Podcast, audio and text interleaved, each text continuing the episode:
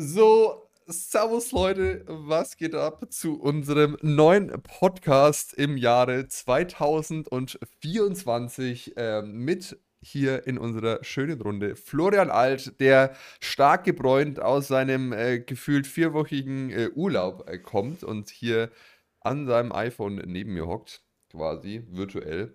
Und äh, ja, frohes Neues. Ja, frohes Neues, wenn man das noch sagen kann. Ne? Ist schon echt jetzt zwei Wochen her, das neue Jahr. Aber ich, ich freue mich riesig. 24 hat irgendwie so ein anderen, anderes Gefühl bei mir ausgelöst. Ist, also, wo ich in 24 rein bin, fühlt sich irgendwie besser an als 23, finde ich. Ich mag keine ungeraden Zahlen. Also ich fand es so witzig, dass du in deiner Story das ungefähr logischerweise wegen Zeitverschiebung, ich glaube, acht Stunden vorher schon hattest oder, oder sechs Stunden oder so, habe ich nur gesehen. Mhm. Ja, sieben Stunden. Sieben Stunden auf den Philippinen waren es. Aber ich habe äh, mit euch gefeiert, als ich dann quasi wieder wach war am nächsten Morgen und äh, habe mich auch für euch gefreut. ja, Mann. Witzig, richtig cool. Aber war, war cool, oder? Also Philippinen, das, das macht Spaß, oder? Gerade zu der ja, Zeit. Ja, definitiv, definitiv. Also wir waren erst äh, zwei Tage in Singapur, weil ähm, Singapur, ja, habe ich halt gehört, soll eine super schöne Stadt sein. Kann ich auch nur bestätigen, ist äh, eine sehr, sehr saubere, brutal moderne Stadt. Also normalerweise fliegst du ja immer, sag ich mal, nach Asien oder egal, wo du hinfliegst und hast erstmal richtig Struggle am Flughafen mit Immigration. Und da war das überhaupt kein Problem, weil die hatten einfach alles digitalisiert und einfach so 40 Schalter, digitale Schalter, wo du deinen Reisepass selber einscannst mit Foto und so äh, nebeneinander. Und dementsprechend bist du da echt schnell durch. Und genau das gleiche am Hotelzimmer. Hast du schon mal mit, mit, mit App dein Hotelzimmer geöffnet? Nee. Ja. Genau, also ich auch. Da gab es nicht mal eine Rezeption. Du musstest quasi schon mit dieser App, mit den verschiedenen Codes und Verifikationen die Tür vom Hotel öffnen. Und dann bist du vors Zimmer, vor die Tür und dann hast du auf die App gedrückt, jetzt öffnen und einfach eine Sekunde später geht die Tür auf. Na, crazy. Ja, also es ist halt einfach so viel moderner als bei uns, das kann man sich gar nicht vorstellen und ja, war, war sehr, sehr interessant und imposant, auch weil man sich auch sehr sicher gefühlt hat in Singapur. Du hast da irgendwie nicht das Gefühl, dass da irgendeine Art von Gefährdung ist. Und natürlich ist Singapur auch ein sehr reicher kleiner Staat. Also alles top modern, muss man sagen. Und die Philippinen, wie du schon gesagt hast, ähm, sind halt genau das Gegenteil. Das ist sehr, sehr arm, ne? Ja. Ich habe nur mal gehört, dass du in Singapur für einen Kaugummi auf die Straße spucken richtig viel Schotterzeit oder sogar ins Gefängnis kommst. Also irgend so eine, so eine Story habe ich schon mal gehört, dass das richtig extrem sein soll da drüben. Ja, ja, das ist sehr extrem und äh, was mir sofort aufgefallen ist, da ist ein absolutes Rauchverbot. Also du, du, du kannst da nicht in der Öffentlichkeit rauchen, nicht in Gebäuden rauchen, nicht in Autos rauchen, nirgendwo.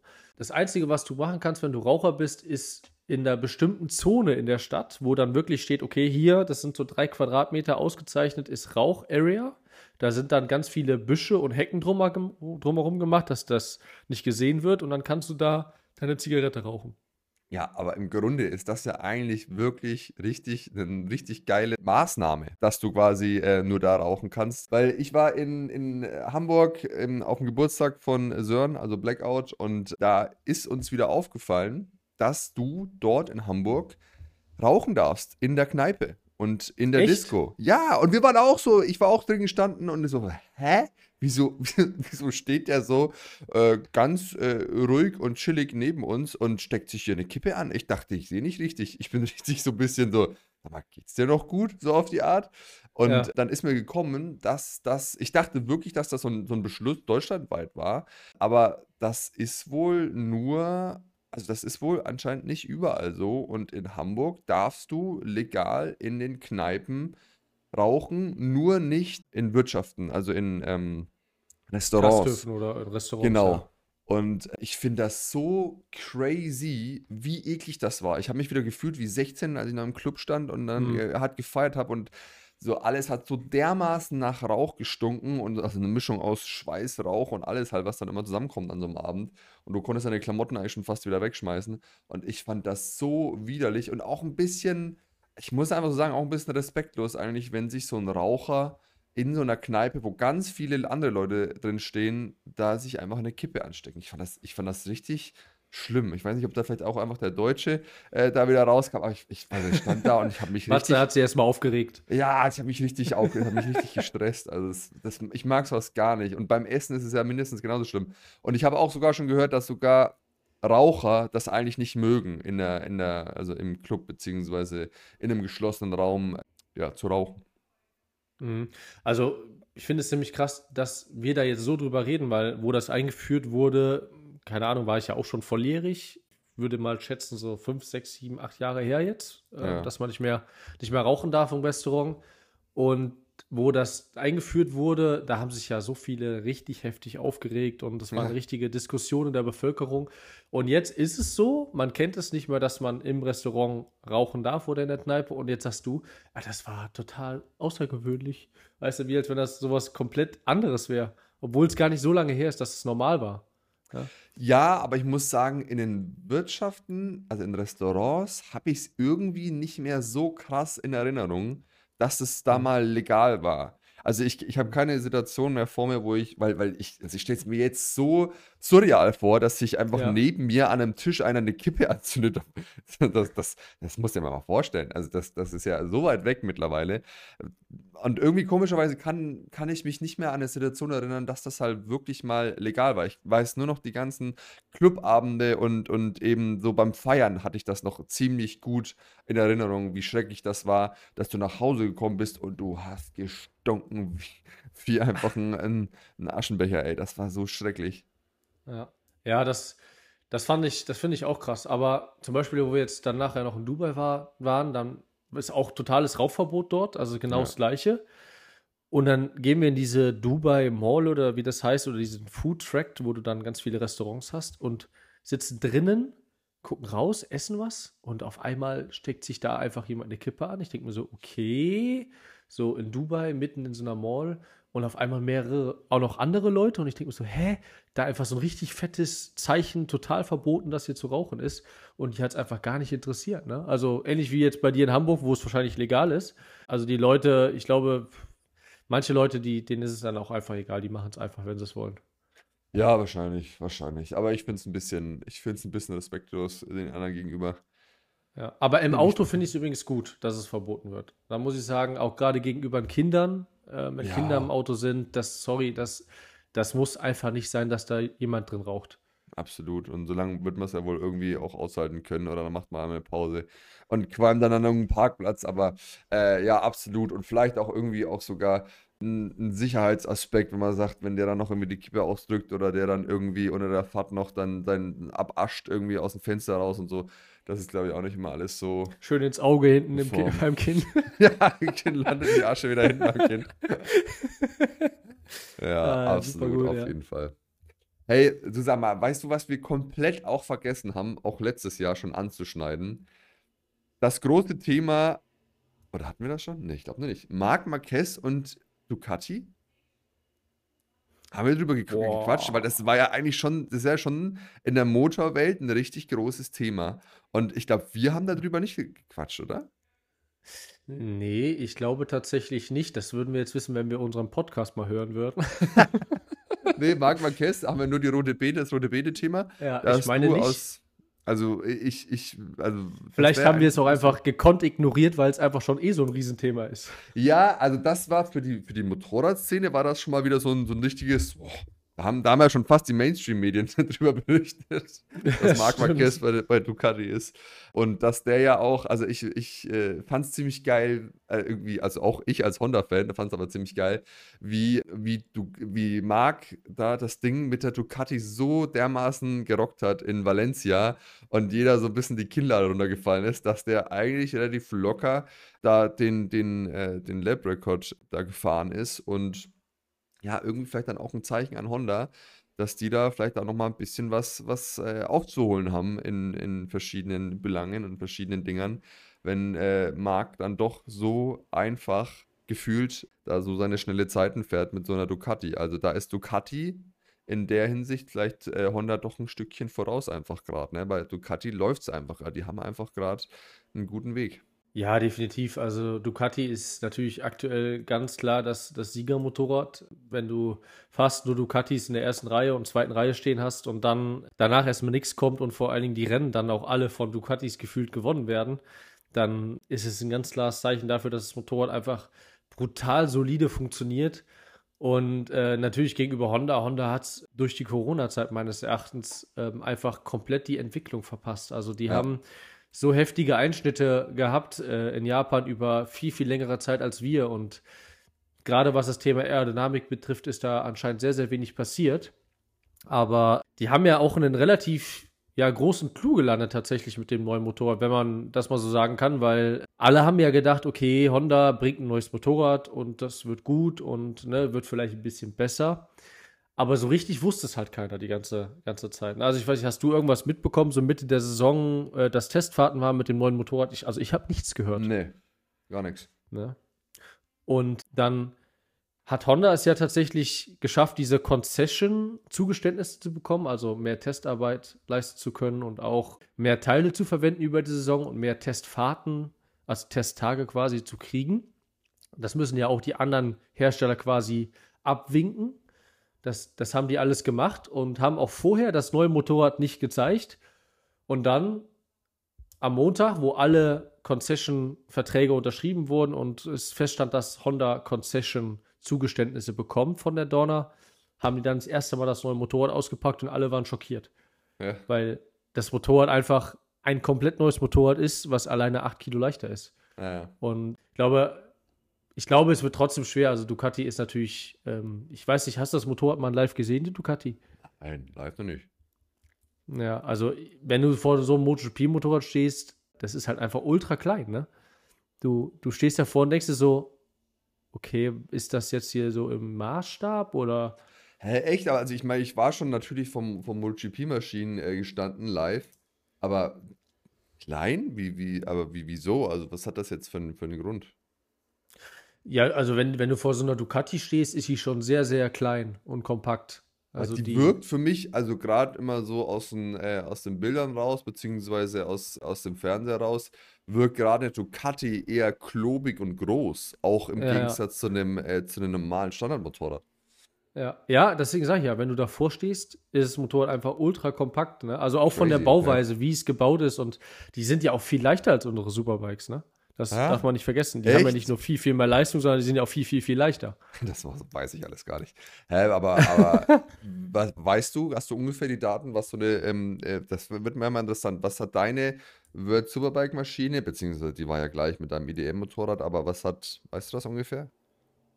Ja, also das, äh, Boah, jetzt müsste ich echt straucheln, weil ich kann dir nur die Gewichtsregeln in der EWC sagen. Das sind 171 Kilo, äh, bin ich mir relativ sicher, ohne Flüssigkeiten, also ohne Tank. In der EDM ist es, glaube ich, ähnlich. Ja, also ich wollte gerade sagen, ja auch also, ein Gewichtslimit. Ja, wir haben ja auch im Pro Superstock haben wir auch, ich glaube, zwischen 160 und 170 dürfen wir oder so. Oder, oder zwischen 170 und 180, ich bin mir nicht mehr hundertprozentig sicher, aber irgendwie sowas war das. Mhm. Ja, die sind auf jeden Fall, äh, sag ich mal, vom, vom, von der Grunddistanz, wenn man mal drüber nachdenkt, dass so ein Motorrad knapp 220, 230 PS hat und es nur ohne Fahrer 170 Kilo wiegt, schon eigentlich ein geiles Verhältnis, ne? Ja, absolut, absolut. Also ein MotoGP-Motorrad wiegt 157 Kilo und dementsprechend ist es so 13, 14 Kilo leichter einfach als ein IDM-Motorrad. Ja, und das wirkt vielleicht für, für Nicht-Motorradfahrer im ersten Moment nicht viel, aber auch als Motorradfahrer, beziehungsweise wenn es dann wirklich um jedes Gramm geht, ist das natürlich Welten, ein, ein, ein Weltenunterschied. Gerade in dem Verhältnis, dass die halt auch nochmal mehr Power haben als äh, so eine normale World Superbike Maschine. Also das ist schon äh, richtig crazy, was, was, was das Ding einfach leistet. Ja, ich würde es auch gerne mal fahren, aber wenn du dann bedenkst, ne, also wenn du einfach nur mal im Hinterkopf behältst, dass die Dinger 13 Kilo weniger wiegen, aber dafür so 80 bis 90 PS mehr haben. Ja, ja. Und, und, dann, und dann auf so Strecken wie Red Bull Regen, äh, wenn ich das mit meinem Rundenrekord dort vergleiche oder auch in Oschersleben, äh, Oschersleben, Sachsenregen Rundenrekord, sind die knapp zwei Sekunden nur schneller. Ja. Und das mit dem Aufwand, der da betrieben wird und allem so und dann, das ist schon echt krank. Aber das war doch auch schon mal das Thema, dass sie gesagt haben, eigentlich, das war glaube ich Brünn, eigentlich ist die Moto 2 in Brünn irgendwie nur eine Sekunde langsamer gefahren oder so als die MotoGP. Und irgendwie mussten die die künstlich langsam machen. Also irgendwas habe ich da mal gehört, irgendwas war da mal. Ich weiß nicht, ob du da mehr, mehr weißt, aber das war, ähm, wusste ich mal, wusste ich noch, das war mal irgendwie ein Thema, dass das, dass da irgendwie fast kein Unterschied mehr war. Und gerade in Brünn, was ja eigentlich so eine Leistungsstrecke ist, ähm, das war mal irgendwie ein Thema. Ich meine, Brünn ist ja jetzt eh, äh, ist ja eh raus seit vielen Jahren als, als MotoGP-Strecke. Ähm, aber weißt du da mehr? Ja, das ist definitiv so. Also die Dorna ist natürlich Promoter von beiden Meisterschaften und sie versucht natürlich den Gap zwischen GP und World Superbike lieber etwas größer zu lassen. Also nicht nur von den Rundenzeiten, sondern auch von der Vermarktung und alles. Also sie wollen die MotoGP größer, größer, größer machen, die World Superbike aber immer so ein bisschen im Zaum halten, damit das MotoGP halt immer klar Nummer 1 bleibt. Genau. Und ein Vorteil, den die World Superbike gegenüber, gegenüber der MotoGP natürlich hat, was die Rundenzeiten betrifft, ist, dass die einen richtigen, eine richtige Superpole haben. Also sie haben ja quasi einen SCQ-Reifen, einen Reifen, der extra fürs Qualifying und für ein Sprintrennen konzipiert ist, der extrem weich ist. Und das hat die MotoGP nicht. Ähm, und dementsprechend kann da der Gap schon mal relativ nah aneinander kommen. Also es kann schon mal sein, dass äh, diese eine Rundenzeit quasi bis auf eine Sekunde an die MotoGP ranreicht. Ne? Ja, ja, das ist schon, das ist schon crazy. Auf jeden Fall, aber mich wundert es gerade ein bisschen, dass du noch nicht einmal auf einer MotoGP-Maschine gehockt warst. Also von dir hätte ich jetzt schon mal erwartet, dass du mal irgendwie ein, ein Angebot bekommen hast, nur mal eine kleine Testfahrt zu bekommen. Aber ich weiß natürlich auch so ein bisschen Hinterkulissen, beziehungsweise auch von so Herstellern, ähm, dass das alles mit einem mega großen Aufwand verbunden ist und dass da nicht einfach mal so wie, ey, ich fahr mal hier kurz mal deine Aprilia oder deine Suzuki, das ist halt dann doch irgendwie nochmal eine andere Nummer, allein schon vom Versicherungstechnischen. Ja, drück nochmal so richtig in die Wunde rein. Vielen Dank. Es tut, es tut richtig gut. War das, war das echt mal ein größeres Thema bei dir, oder was? Das wusste ich nicht. Ja, auf jeden Fall. Also MotoGP-Motorrad zu fahren, ist schon ein Traum von jedem Rennfahrer. Äh, kann man, kann man schon behaupten. Ja, ne? aber ich wusste jetzt nicht, also das, meine äh, Frage ging hingegen, ich wusste nicht, dass es wirklich mal so, also so close war bei dir. Ich, ich habe ja immer noch nicht so die Ahnung. Also du hast ja dein, dein, dein, äh, dein Rookie-Ding gemacht bei Red Bull und dann ging es bei dir einfach in Richtung Eher in Richtung WM, genau. Also, ja, nee, warte mal kurz. Hast du nicht mal gemeint, dass es bei dir eher in Richtung World Superbike ging? Also, dass es eher, also, wo du jetzt halt auch quasi gelandet bist und. Weil es ist ja, ja oft so, dass so große Rennfahrer entweder, ich meine, ich glaube, man entscheidet sich nicht aktiv dafür, aber entweder man rutscht eher so in, in die MotoGP-Geschichte rein, also dann Moto 3, Moto 2, MotoGP, oder dann eben einfach diese oder einfach, das ist jetzt auch doof gesagt, aber dann so EWC-Geschichte, World Superbike, wo du jetzt eben bist. Also mhm. ähm, ich finde das auch selber nämlich sehr interessant, weil ich das selber lange Zeit nicht so ganz verstanden habe, wie das läuft und wie denn der normale Weg ist äh, zur MotoGP. Apropos, ganz witzig, mich fragen auch mal ziemlich viele, wann ich denn mal in der MotoGP fahre. Ja, los, rein da. fand ich aber nicht ganz, äh, ganz lustig. Aber Markus Seiderberger zum Beispiel, da habe ich mich schon immer gefragt, weil der war so, als ich so vor, sagen wir mal, sieben Jahren immer aktiver ähm, im, im Rennsportgeschehen dann äh, da war. Und da warst du, ehrlich gesagt, Flo, du warst da bei mir noch überhaupt nicht auf dem Schirm, da kann ich dich auch mhm. gar nicht. Da habe ich mich immer gefragt, was so ein Markus Reiderberger, wieso geht der denn nicht mal in die MotoGP? Wieso geht der denn nicht mal Moto2? Wieso fährt der denn nicht mal irgendwie was irgendwie sage ich jetzt mal, krasseres als die IDM in Anführungszeichen.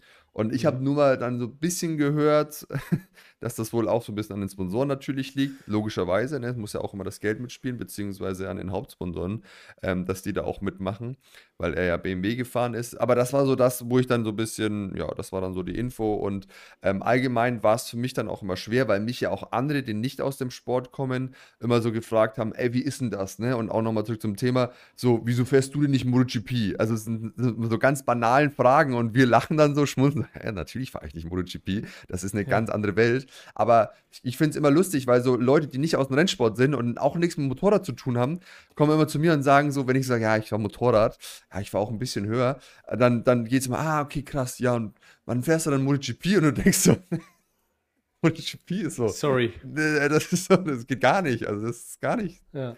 Da komme ich nicht ja, hin. Das ist, das ist eigentlich ganz interessant, dass du es ansprichst, weil Markus und ich sind tatsächlich genau die beiden unterschiedlichen Wege gegangen. Um da mal ein bisschen weiter vorne anzufangen, Ich habe letztens noch ein Bild gesehen, ein schönes, da ähm, fährt Jonas Folger, Markus Reiterberger, dann war da noch ein anderer in der ersten Reihe und ich nebeneinander weg vor, keine Ahnung, etlichen Jahre, Jahren. Da sind wir Minibike gegeneinander gefahren, deutsche Meisterschaft. Ah, witzig. Und ähm, so bin ich halt auch aufgewachsen. Also Markus, äh, Jonas, äh, Marcel, Remy Demi aus der IDM, der war dabei, dann war Robin Lesser dabei, da waren noch so ein andere, äh, paar andere dabei, die da mit uns quasi so aufgewachsen sind und wir waren auch oft zusammen trainieren in Italien über die Osterferien und sowas. Und Markus ist dann nach dem Minibike relativ schnell auf eine 600er gegangen. Also auf eine R6 ist ja dann auch irgendwann äh, Yamaha R6 Cup gefahren und dann irgendwann nach dem R6 Cup dann relativ schnell 2012 oder 2013 schon Richtung BMW 1000er. Und Markus ist, glaube ich, zwei Jahre älter als ich. Dementsprechend war ich noch ein bisschen kleiner und jünger und habe dann einen komplett anderen Weg gewählt. Also ich bin nach dem Minibike nicht Richtung 600er, sondern ich bin nach dem Minibike Richtung 125er, Zweitakt. War damals aber noch relativ klein, also ich war da eigentlich noch überhaupt nicht bereit für so ein großes Motorrad, sage ich mal. Und habe dann dort trainiert und habe mich auch bei dieser Red Bull Rookies Sichtung äh, beworben. Also du musst dich dafür bewerben im Internet. Da gibt es 1200 äh, Bewerber damals, die sich dort angemeldet haben und dann wirst du ausgewählt, um zu dieser Sichtung zu kommen. Okay, aber stopp, warte mal, jetzt müssen wir mal kurz Stopp machen, weil das ist jetzt schon ziemlich wild. Und da ist jetzt genau quasi, jetzt der letzte Punkt war jetzt genau der Punkt, wo diese ähm, Gabelung quasi angefangen hat. Ne? Also genau. Markus hätte sich auch dafür entscheiden können, hätte quasi dann der Papa oder irgendwelche Sponsoren gesagt, ey, wir wollen, dass du aber 125er fährst. Und dann wäre das eher der Weg gewesen in Richtung MotoGP, oder? Ist das, ist das so richtig dann? Ja, sozusagen. Also es Natürlich ist es auch eine Geldfrage, wofür der Sponsor jetzt Geld hat, wofür Geld ausgeben will oder auch nicht. Ich glaube, der Markus war auch mal bei einer Red Bull Rookies Sichtung, ist aber auch nicht das erste Mal genommen worden. Ah. Und ah. äh, dann, dann war er da auch, glaube ich, dann raus und dann war halt auch die Entscheidung da, okay, wir gehen Richtung R6 Cup, äh, weil der einfach damals super günstig, super gut war, von Yamaha und Dunlop äh, arrangiert in der IDM. Ich verstehe bis heute nicht, warum der eingestellt wurde. Und da war quasi dann dieses Y äh, entstanden. Ne? Also ich wurde bei der ersten Sichtung auch nicht gejung, äh, genommen bei den Red Bull Rookies. Ich war da auch erst elf. Und da haben sie mich abgelehnt. Und, und du musst dir das mal vorstellen. Ne? Also du fährst dahin, bist einer von 1200, die quasi dort eingeladen wurden. Also es werden insgesamt, lass mich mal schätzen, 30, 40 dann eingeladen von diesen 1200. Kommst an diese Rennstrecke, das ist meistens so eine größere Kartstrecke wo du dann mit so hm, ja, etwas kleineren Motorrädern als die 125er fährst, sowas wie Metrakit. Ja. Und dann kriegst du richtig Reifendruck auf die Reifen, die härtesten Reifen, die es gibt, kalt. Und dann hast du, kriegst du so ein Alpinestars-Weste übergezogen, wie diese Meister, wie die Weltmeister, die immer quasi über Lederkombi stülpen. Ja. Mit Nummern drauf. Und dann steht der Gustl Auinger, der Peter Clifford und die ganzen anderen von Red Bull an der Rennstrecke gucken, wie du fährst. Ganz viele stürzen in den ersten Runden schon, weil du hast halt ultra viel Reifendruck, einen ultra harten Reifen, der noch kalt ist. Und dann gucken die, wie du dich machst. Und am Ende des Tages sagen die immer, ja, es kommt nicht auf die Rundenzeit an und so. Geht nur darum, wie du auf dem Motorrad aussiehst.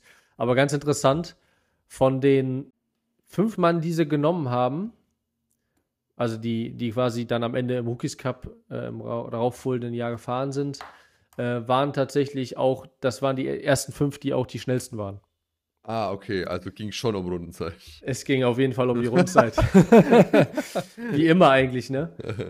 Und äh, ja, so bin ich dann in den Rookies Cup gefahren, äh, gekommen und dann drei Jahre dort auch gefahren. Hab ja im dritten Jahr den Rookies Cup auch gewonnen. Unter anderem auch gegen Baldassari, gegen Jorge Martin, gegen äh, Das ist solche so Leute. lustig, ey. Das, das, ist, das ist so witzig, dass du gegen solche Leute da gefahren bist. Ich finde das richtig Brad Binder und solche Leute, die sind ja alle dort in meinem Alter Crazy. gewesen. Ne? Und ja, dann war natürlich für mich klar, okay, WM. Nach dem Sieg in, im Rookies Cup, nach dem Sieg in der deutschen Meisterschaft im gleichen Jahr. Also ich habe nur wenige Rennen gefahren. Ich glaube, Müsste ich jetzt nachgucken, wie viel ich gefahren habe. Auf jeden Fall habe ich alle gewonnen, an denen ich angetreten bin. Und dann war natürlich, okay, äh, wir haben ein neues deutsches Talent, wir müssen den Florian Alt in die WM tun. Und ehrlich gesagt war das auch der richtige Schritt grundsätzlich. Mein Problem halt tatsächlich war in diesem Moto 3 Jahr, dass ich einfach 20 Zentimeter gewachsen bin in dem Jahr. Du warst zu groß. Ja, also ich war, wo ich gestartet bin, die Saison bin ich 1,71 gewesen. Und äh, als ich fertig war, war ich 1,89. Ne? Ui. Ja. Okay. Und das hat viel in der WM, in meinem WM-Jahr, meinem ersten, versaut. Und ähm, ja, natürlich hatte ich das Glück, dass ich gute Sponsoren hatte, die das auch finanziert haben. Also das hat alles mein Vater gemanagt. Der hat so viel Geld eingetrieben hier im Umkreis. Das kann man sich eigentlich gar nicht vorstellen. Also ich weiß nicht, wie er es gemacht hat, aber ich ziehe da heute noch einen Hut vor.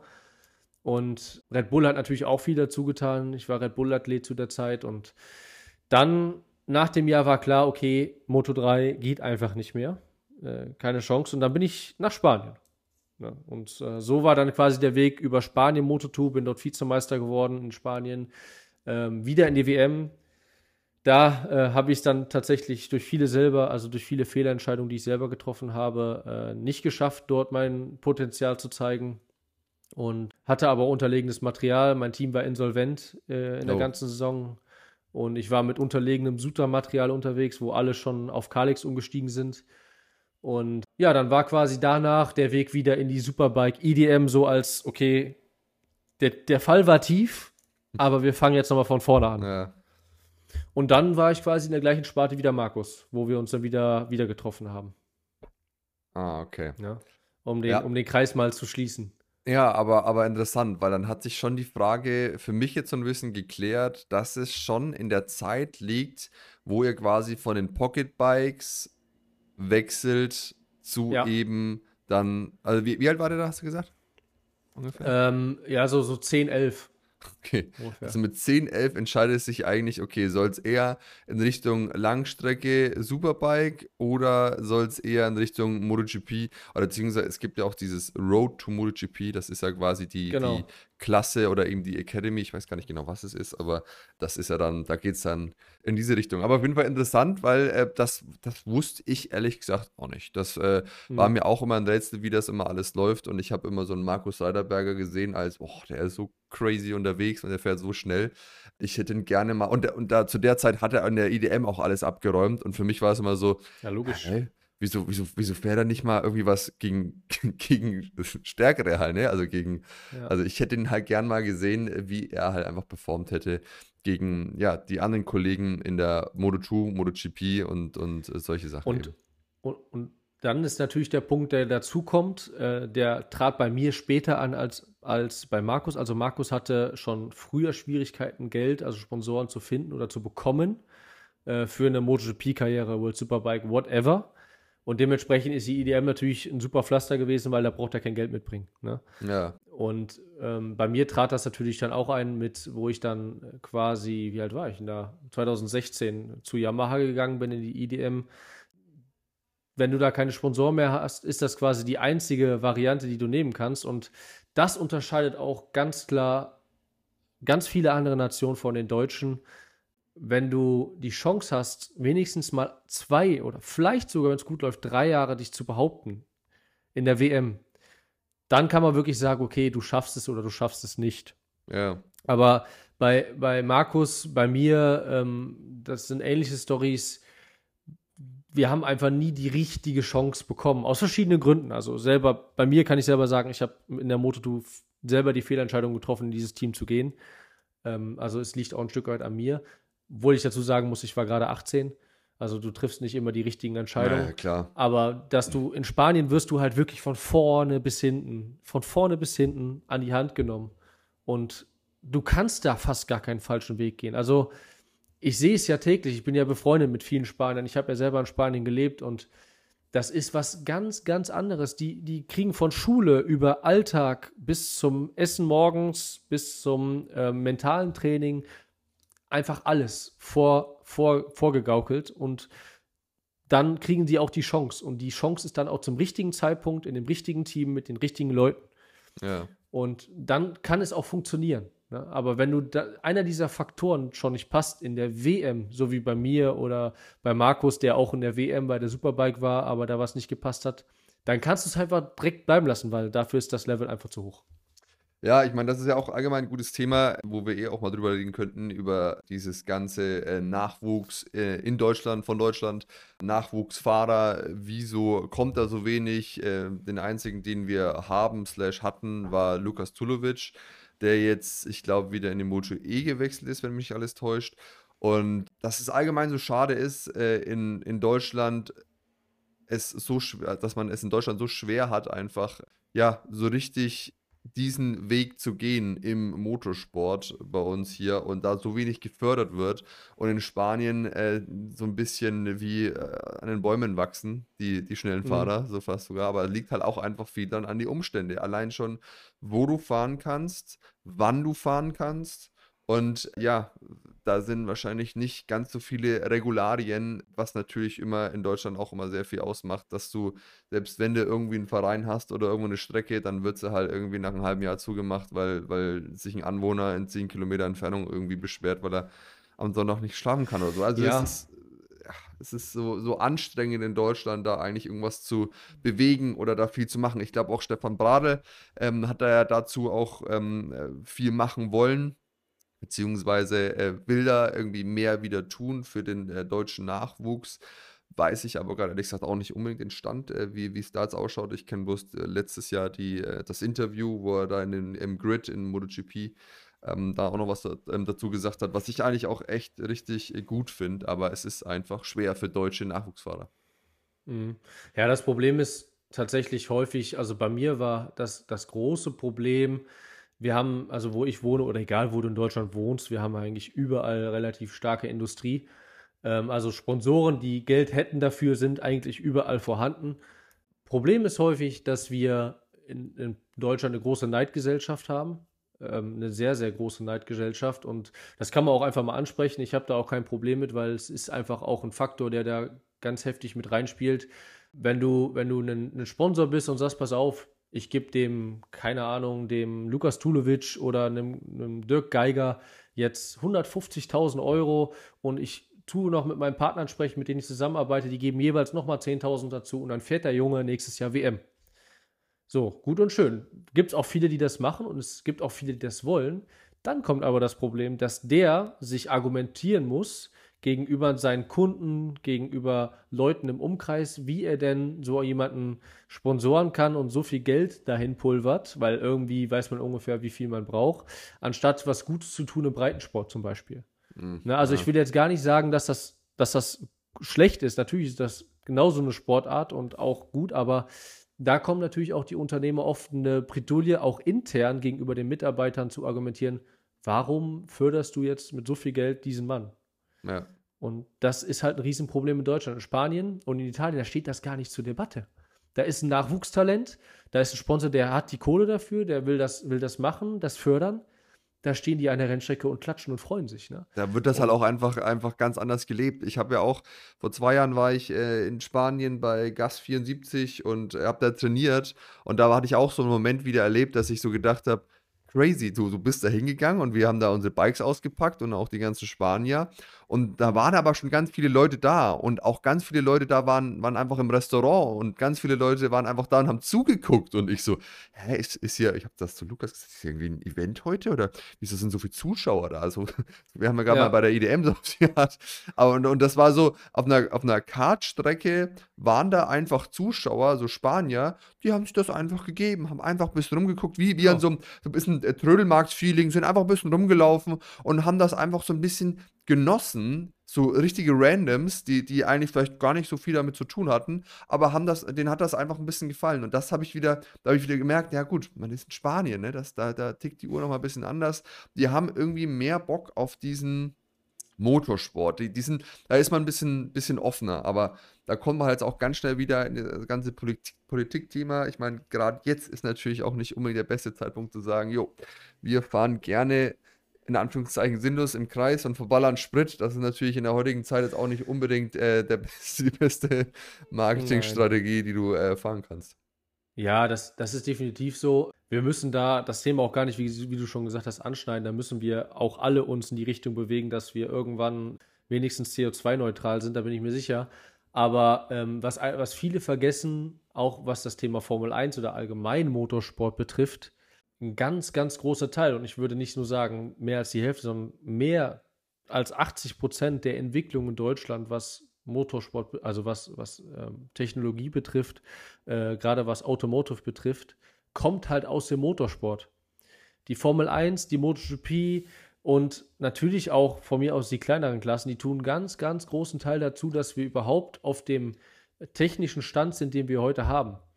Und das darf man halt auch nicht komplett vergessen. Ne? Also ich ja. entwickle ja, ich fahre ja nicht nur im Kreis, so wie du.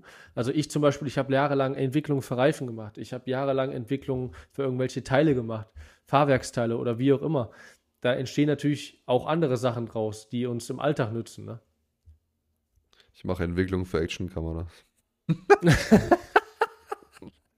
ich wollte jetzt auch irgendwas sagen.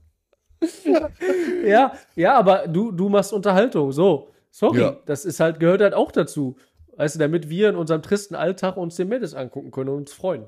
Genau, und uns freuen. Das war doch mal ein guter, guter Schlusspunkt. Nein, aber es ist ja wirklich so. Ja, aber ich äh, nochmal kurz äh, zurück zum Punkt allgemein trainieren bzw. Nachwuchs in Deutschland. Äh, ich hatte damals schon immer, ich habe ja schon gesagt, dass ich relativ früh Pitbike fahren angefangen habe und ich weiß auch, dass das für mich so dermaßen schwer war, weil ich mir immer gedacht habe, so meine Traumvorstellung damals, also war, wo ich so 20 war, war immer so, boah, ich würde einfach so gern einfach nur auf so einer kleinen Kartstrecke mit einem Pitbike und irgendwie ein, zwei Kumpels einfach fahren, weil so Pitbike war für mich immer so unkompliziert, hat nicht viel Kohle gekostet.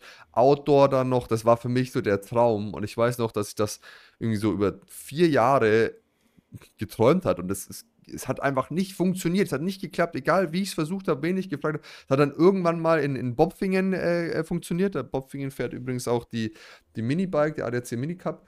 Und ähm, da bin ich dann irgendwie, glaube ich, so knapp zwei Stunden gefahren, um einfach irgendwie, ich glaube, eine Stunde nach, der, nach den, deren Trainings dann nochmal kurz zu fahren irgendwie, weil ich so heiß drauf war. Aber es war sowas von unmöglich und es wurde einem so schwer gemacht und mit Regularien. Und ich war schon immer der, der sich dann so mit dem Streckeninhaber gutstellen musste, dass das auch irgendwie geklappt hat und über Umwegen und, und Hintertürchen. Und, und ich dachte mir so, ach krass, es ist aber, du, das musst du schon wollen, ne? Also es war, es war einfach schwer und es war auch ein bisschen deprimierend dann irgendwann, dass es ja in Deutschland halt auch einfach so schwer ist und irgendwie ja. man letztendlich von allen dann irgendwie auch so eine Abfuhr bekommt wie, was willst du mit, mit Motorrädern auf einer Go-Kart? Spinnst du? So, so auf die Art. So, sag mal, bist du fertig? Wenn dann, wenn dann mit dem Go-Kart, aber, aber sonst kommt hier gar nichts drauf, so auf die Art. Na, würden halt einfach auch immer wieder klar, ja, wir sind in Deutschland. Es geht nach nach äh, strikten äh, Regeln und das ist auch nicht böse gemeint den, den Kart-Betreibern da gegenüber. Das ist auch wirklich so, ne? Die haben da sich halt auch dran zu halten einfach. Aber du hast dann wieder gemerkt, naja, du bist halt in Deutschland. Das geht nicht so einfach, wie ich mir das immer so ein bisschen ausmale und so schnell mal ein bisschen hier, ein bisschen da fahren. Geht nicht. Hm. Ja, das, das ist einfach so. Aber das ist genau der Punkt, warum es halt bei uns oft nicht funktioniert. Ne? Also, ja. um das Thema Nachwuchs vielleicht mal kurz abzuschneiden. Wir brauchen einfach ein bisschen mehr Offenheit für den Sport. Ähm, ich erhoffe mir natürlich, dass es besser wird, aber ähm, in der aktuellen Lage, wo wir uns befinden, wird es, glaube ich, nicht so schnell viel besser werden. Also, wenn ihr eure Kinder oder wie auch immer eure Neffen fördern wollt, ähm, ist es natürlich auch erstmal ein finanzieller Aufwand. Wenn ihr ihn betreiben könnt und das Kind glücklich ist, dann versucht es zu, zu machen, würde ich sagen. Wenn es natürlich ähm, finanziell nicht möglich ist, dann, dann ist es einfach so. Dann kannst du es einfach nicht ändern. Ne? Aber pass mal auf. Ich habe jetzt eine super Idee. Oh Gott, jetzt kommt's. Naja, wir haben ja auch letztes Mal schon drüber geredet, über das ganze Thema Elektro. Und ich finde, dass man das ganze Thema doch in Verbindung mit Nachwuchs in Deutschland super geil fördern könnte, wenn man Elektromotorräder, also Elektro-Pitbikes für die Straße auf einer Strecke oder Art Strecke verpflichten könnte, wo sie nur da fahren könnten, wo sie keinen Lärm machen und wo es komplett legal wäre. Und das dann quasi, wie vorher auch schon angesprochen, irgendwie in, auf Plätzen, wo es einfach sonst normalerweise nicht möglich wäre, wie zum Beispiel in einem Industriegebiet kurz vor Hamburg oder in Hamburg, weißt du? Weil es ist ja Also klar, in Deutschland wird es immer Leute geben, die sich beschweren werden, aber es ist ja viel realistischer, irgendwo eine Strecke, sei es auch nur eine Kartstrecke oder eine Pitbike-Strecke, also jetzt von der Größe her, irgendwo hinzupflanzen, wo du nur mit, mit Elektrofahrzeugen fahren dürftest, als dass du sagst, naja, wir bringen, wir bringen Deutschland schon irgendwie dazu, dass nochmal ein paar mehr Kartstrecken gebaut werden. Nee, das, das, also die Zeit ist, ist rum.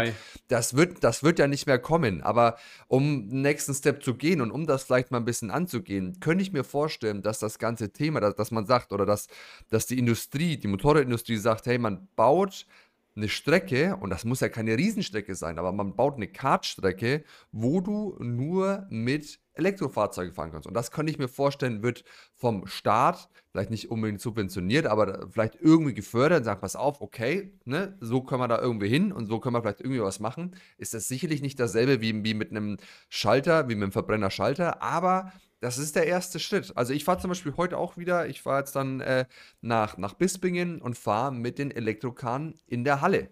Und wieso mache ich das? Naja, es hagelt gerade draußen, es schneit. Ich will einfach wieder auf dem Motorrad hocken und für mich ist das irgendwo auch ein Training und das macht Spaß.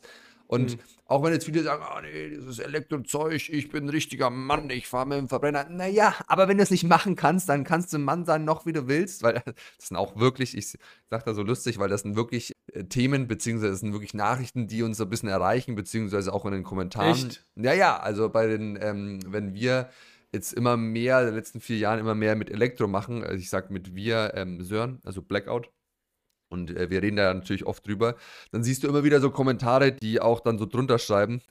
Einer davon ist übrigens auch Sascha Schoder, der Leiter von Pro Superstar. Oh nee. der dann jetzt? auch immer wild, ja, wild kommentiert mit, ah, den Scheiß mit dem Elektro und hör mir auf und so, wo ich mir denke, naja, es ist eine Möglichkeit, wie wir halt überhaupt in Deutschland auf dem Motorrad fahren können. Wieso, wieso wird das so schlecht geredet? Ich fahre auch lieber auf dem Verbrenner und laut und alles. Aber ich gehe einfach den Weg des geringsten Widerstands sozusagen und sage halt, naja, bevor ich gar nicht fahren kann, fahre ich dann halt auf, auf dem Elektrobike und fände das im Zuge Nachwuchs, um Trainieren und dass man überhaupt irgendwas bewegen könnte in Deutschland, fände fänd ich das eine realistische Ansatzweise zu sagen, hey, man macht irgendwas in Deutschland und ich glaube, das wäre noch irgendwo realisierbar. So, das war jetzt mein Punkt. Also, so, jetzt, jetzt haben wir es alles gesagt. Mic drop.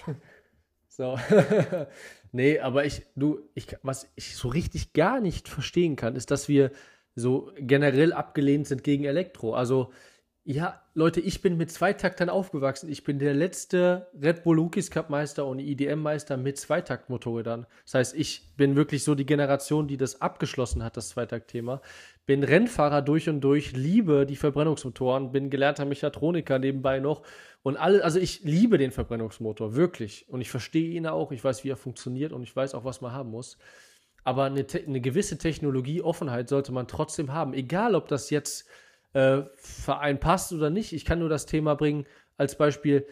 Jetzt auf den Philippinen, auf Boracay, auf dieser kleinen Insel, die vielleicht 15 Kilometer lang ist und 10 Kilometer breit, fahren alle philippinischen Taxis mit Elektromotor. Also Ach, was, echt? Diese, diese Tuk-Tuks sind alle elektrisch. Es fährt nicht ein Verbrennungstuk-Tuk mehr. Ich dort. dachte jetzt wirklich, du sagst, da fahren alle mit dem Verbrenner und es, es ist eine schlechte äh, Luftqualität. Nein. Und so, so dachte ich jetzt, so, so geht es jetzt in die Richtung. Ah, krass. Es fahren alle Elektro-Trikes und das schon nicht seit gestern, sondern schon seit mehreren Jahren. Und zwar aus folgendem Grund. Da sind so viele Touristen. Die Stadt ist so klein, weil es halt eine kleine Insel ist.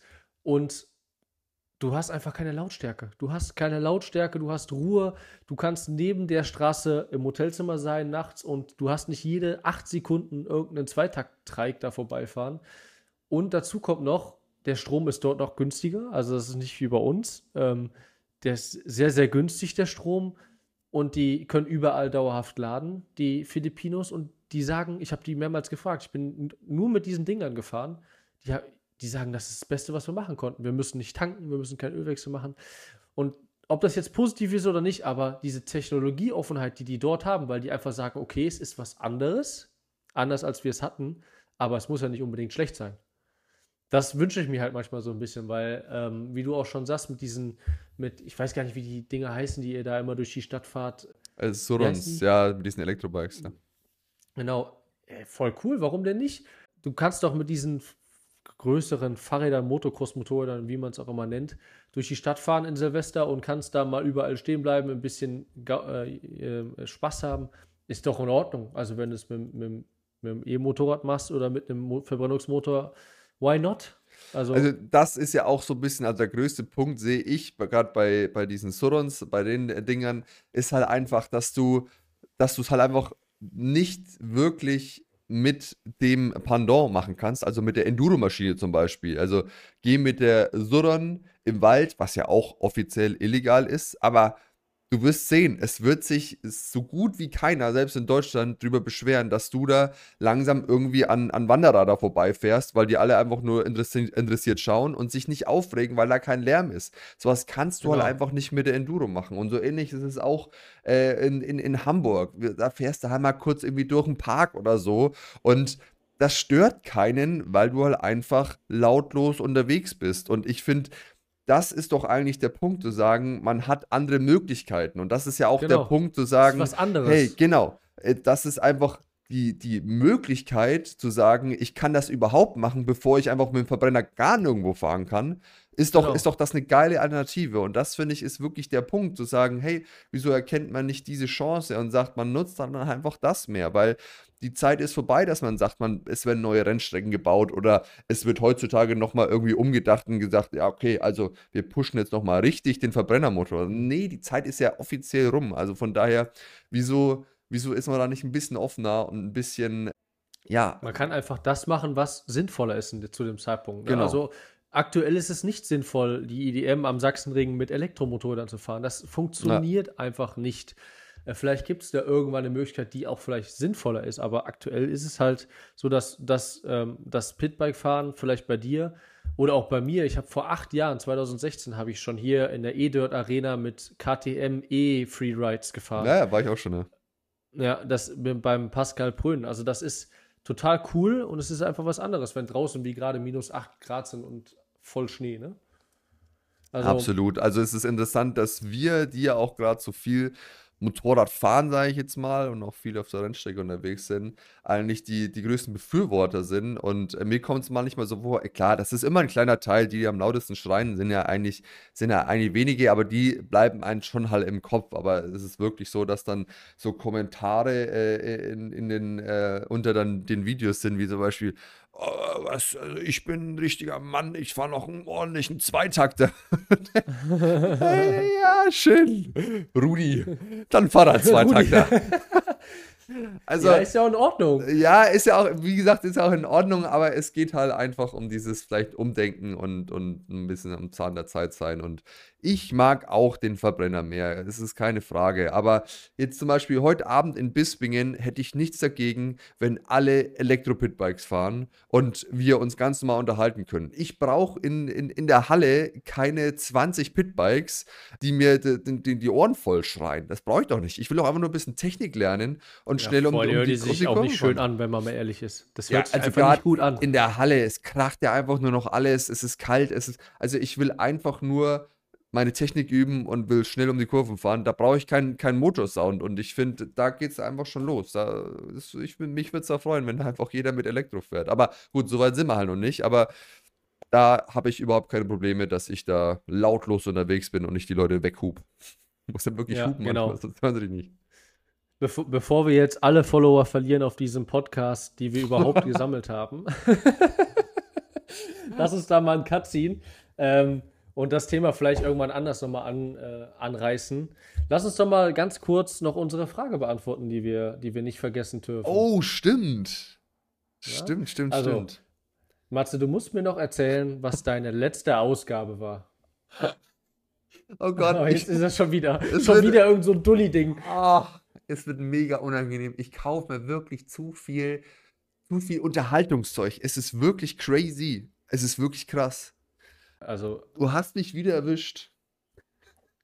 Du machst mich fertig. Jetzt erzähl mir nicht, du hast wieder irgendwie, warte, lass mich überlegen, du hast einen Controller gekauft oder irgendwas für dein, für dein, für dein äh, Sim-Racing. Oh, ja, beides. Also, das, ja. ich, das, wir haben das fast zeitgleich gekauft.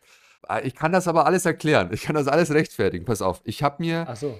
ähm, ich weiß nicht, ob du das kennst, äh, so eine, ich habe mir quasi einen Gameboy gekauft, aber in, in so einem neuzeitlichen Steam Deck. Ich weiß nicht, ob dir das was sagt.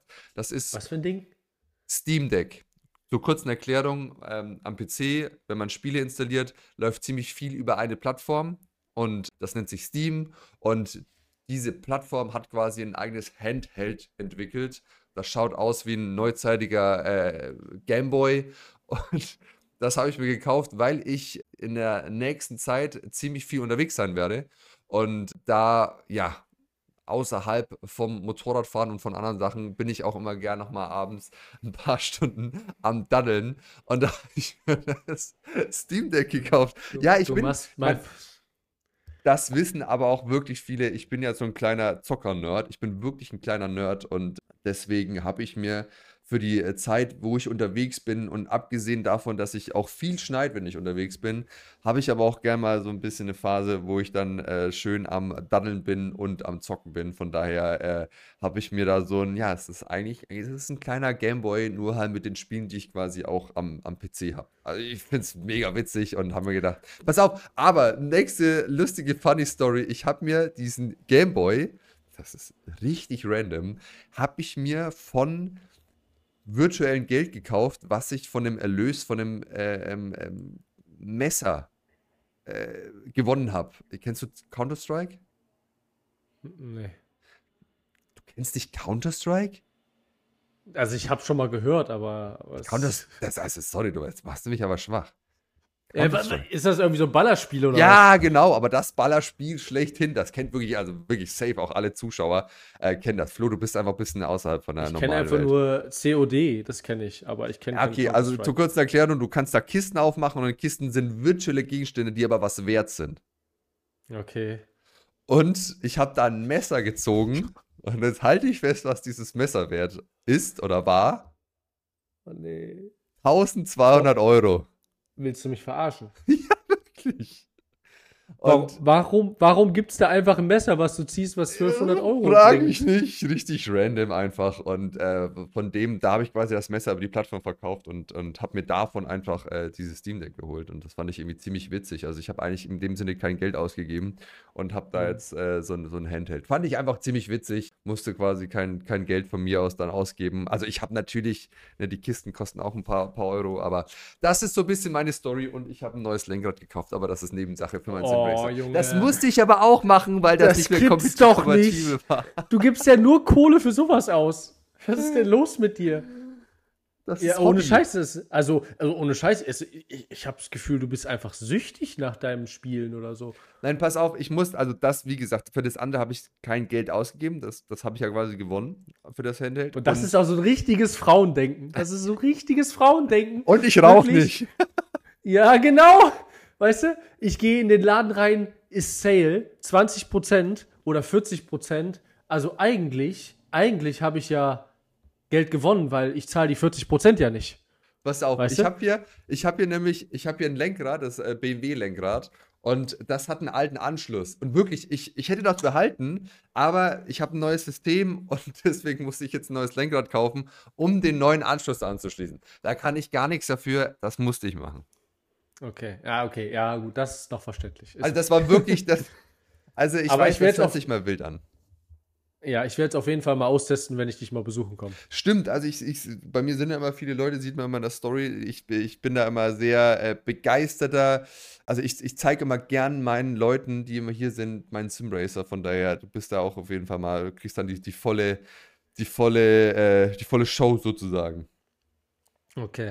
Jetzt soll ich, soll ich nochmal richtig nachdrücken, weil ich. So, Florian, welche Aktien hast du jetzt? Nein, Dennis nein. kauft sich Lenkräder und Gameboys.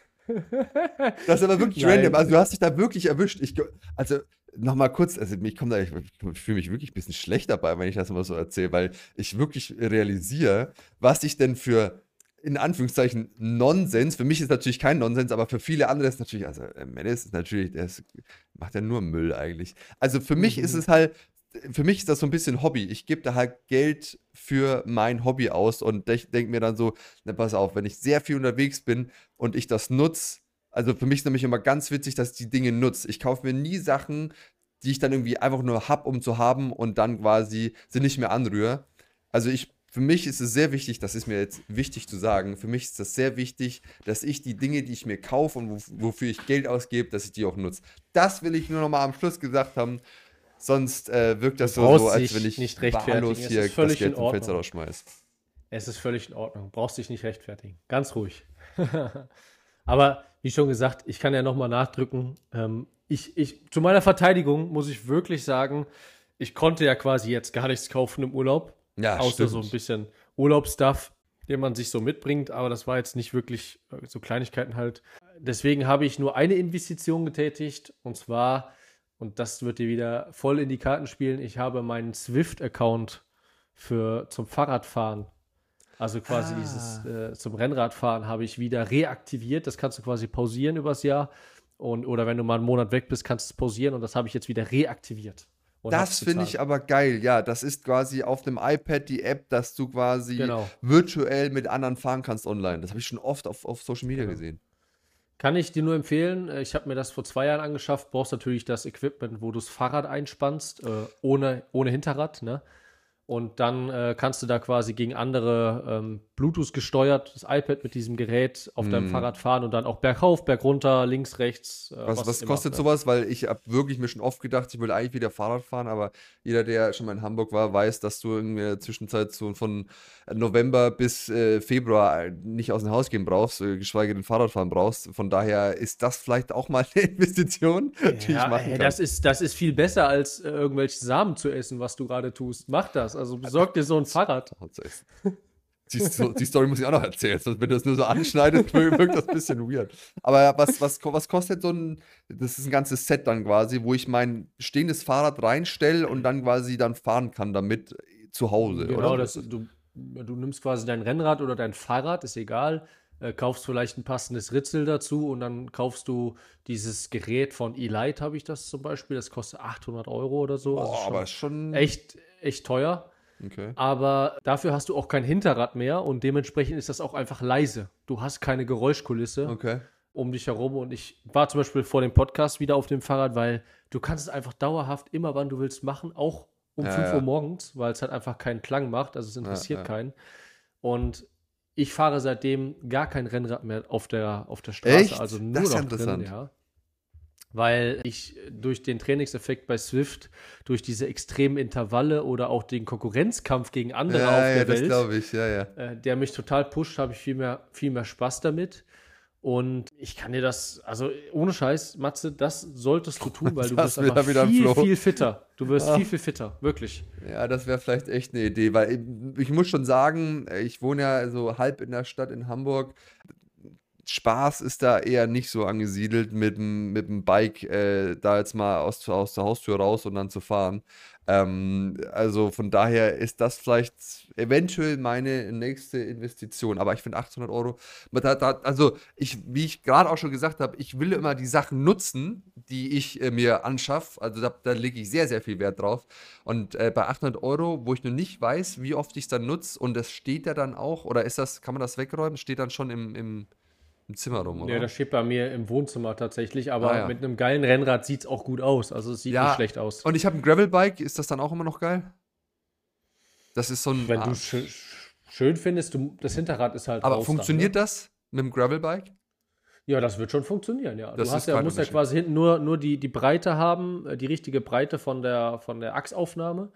Und dann kannst du das nutzen. Ah, muss mir echt mal einen Link schicken, würde mich echt interessieren auf jeden Fall. Und jetzt nochmal kurz, weil äh, wir haben ja schon jetzt wieder ein bisschen über eine Stunde gequatscht, aber um nochmal kurz anzuschneiden, weil was wichtig war, äh, weil das Flo sagt, ich esse Samen. So, wie random war das denn jetzt?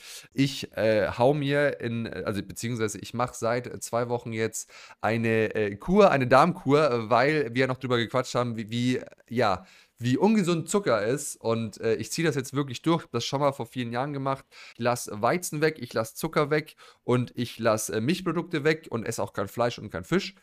Und das will ich jetzt einen Monat auf jeden Fall durchziehen. Also ich bin ab Februar bin ich weg, also bis Februar das auf jeden Fall Hardcore durchziehen. Und das klappt auch ganz gut. Habe äh, vorher quasi, um das jetzt mal kurz schnell aufzudröseln, was ich da genau mache, habe vorher so drei, vier Pflaumen gegessen, so fermentierte Pflaumen.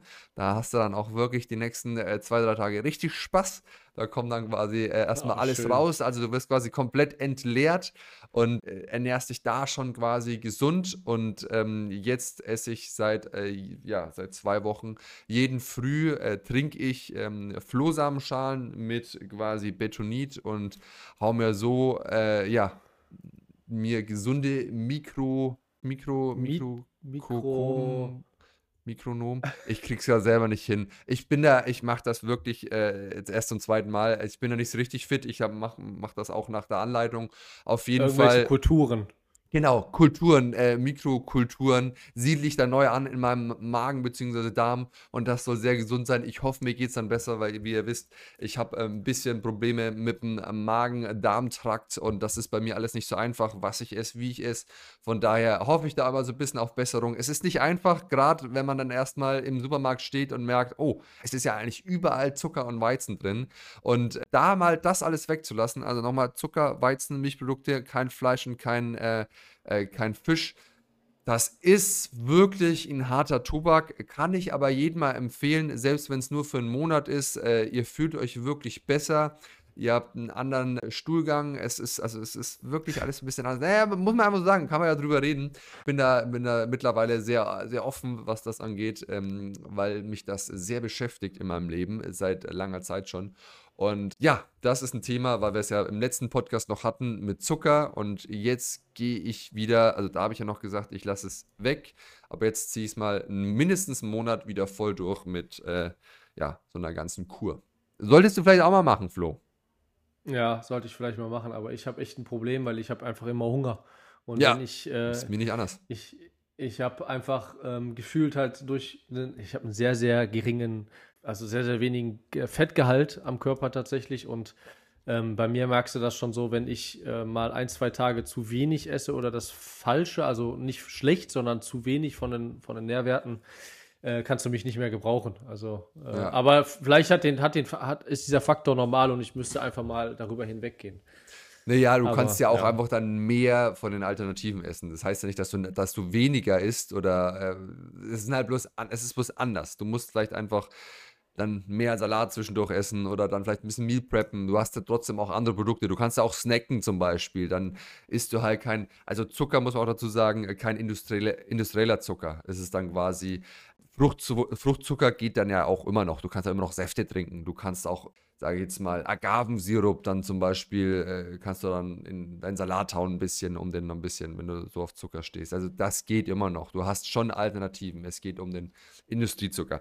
Das nur mal ein kurzer Einschnitt, was ich hier gerade treibe, kann ich nur jeden ans Herz legen. Ist auf jeden Fall eine ziemlich geile Geschichte, weil ich glaube, es haben mehr Leute Probleme mit dem Darm, als sie wirklich äh, zugeben wollen, beziehungsweise als sie vielleicht auch äh, jedem so an die, auf die Nase binden, was ja auch irgendwo verständlich ist. Ich glaube, da haben wirklich mehr äh, Probleme mit ähm, in ihrem Leben. Von daher äh, ist das wieder was, was ich angehe, habe ich schon mal gemacht und mir ging es da wirklich um einiges besser danach.